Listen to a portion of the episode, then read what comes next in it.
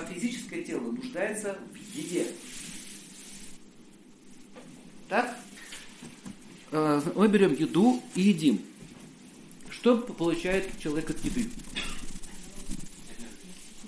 Энергию, да, питательные вещества, там, витамины, все это понятно. Все это он получает. А что вы еще получаете от еды? Удовольствие. И еще вкус. Вот вы наелись. Все. Живот полный. Нет, к холодильнику идете. И смотрите туда. Там вот сегодня конфеты есть, да? Горло будет болеть, уберите конфеты. Вкус. И что вы там в холодильнике смотрите? А что-нибудь вкусненькое. Давайте сахар ложкой съедим. Нет. Возьмите жира так вот, из тюбика выдавите. Чуть жирненькое. Хотите как космонавты питаться из тюбиков? Вот кто от мужчины сегодня, это, вчера праздник был, кто в армии служил, тот знает. Ну кашу вот так наложили тебе вот такую кучу, и сало с щетинкой. Щетинка. И ешь с волосами сам. Чего это там с ума сходили? Картохи хочется, да, жареные? Ну, я помню, в свое время в Тихушу так забирались, подпольные такие, знаете, были ячейки по приготовлению жареной картохи. Честно говоря, непонятно, почему надо людей мучить, если честно. До сих пор непонятно, почему так надо мучить людей, почему нельзя сделать нормальную еду. Непонятно. Ну ладно, это их проблема. Но идея такая. Хочется вкуса.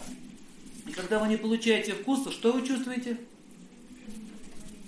Что у вас, печень не удовлетворилась? Точно. А?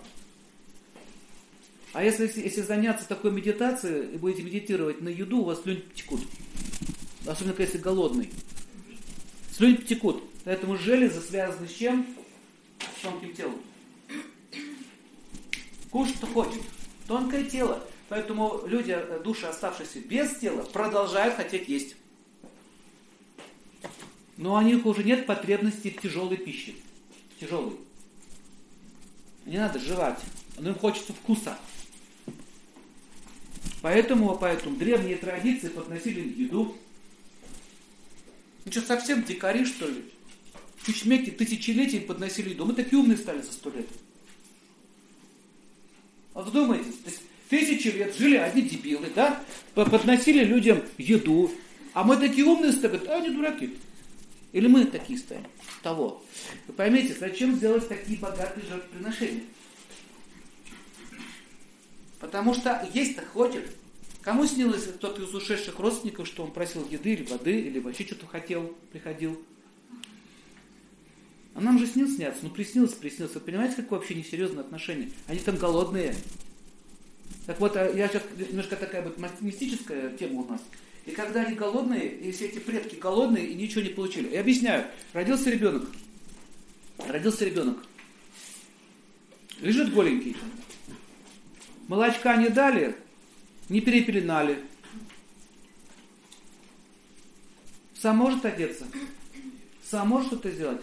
Описался, даже убрать никто не сможет. Лежит, гниет. Вот люди, ушедшие с этого физического тела, находятся в таком состоянии. Если им не дадут, не поднесут, ничего они не получают. Вот они будут голые по пустыне ходить. Понимаете? Это, это вкратце. Зачем это нужно было делать, особенно предкам подношению ушедшим? Или рюмочку водки поставить тебе на пассажок. Я говорю, а что так мало? Ты что, водки заработал стакан?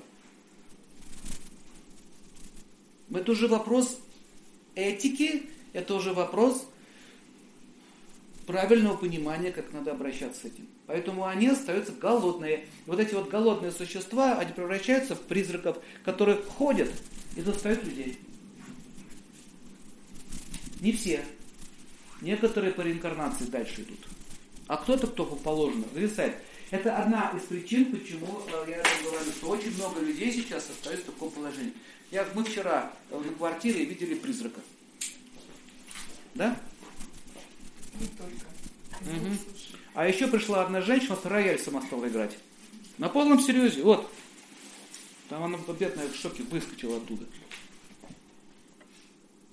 Но это уже не призраки делают. На рояль, чтобы нажать, это уже эти более существа могущественные. Понимаете? Поэтому тонкий мир существует. Хотите верить, хотите нет. Кто не верит, скоро это узнает. Он существует.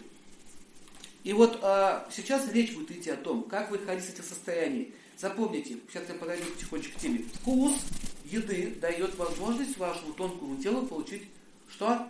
Удовлетворение. Он питает тонкое тело.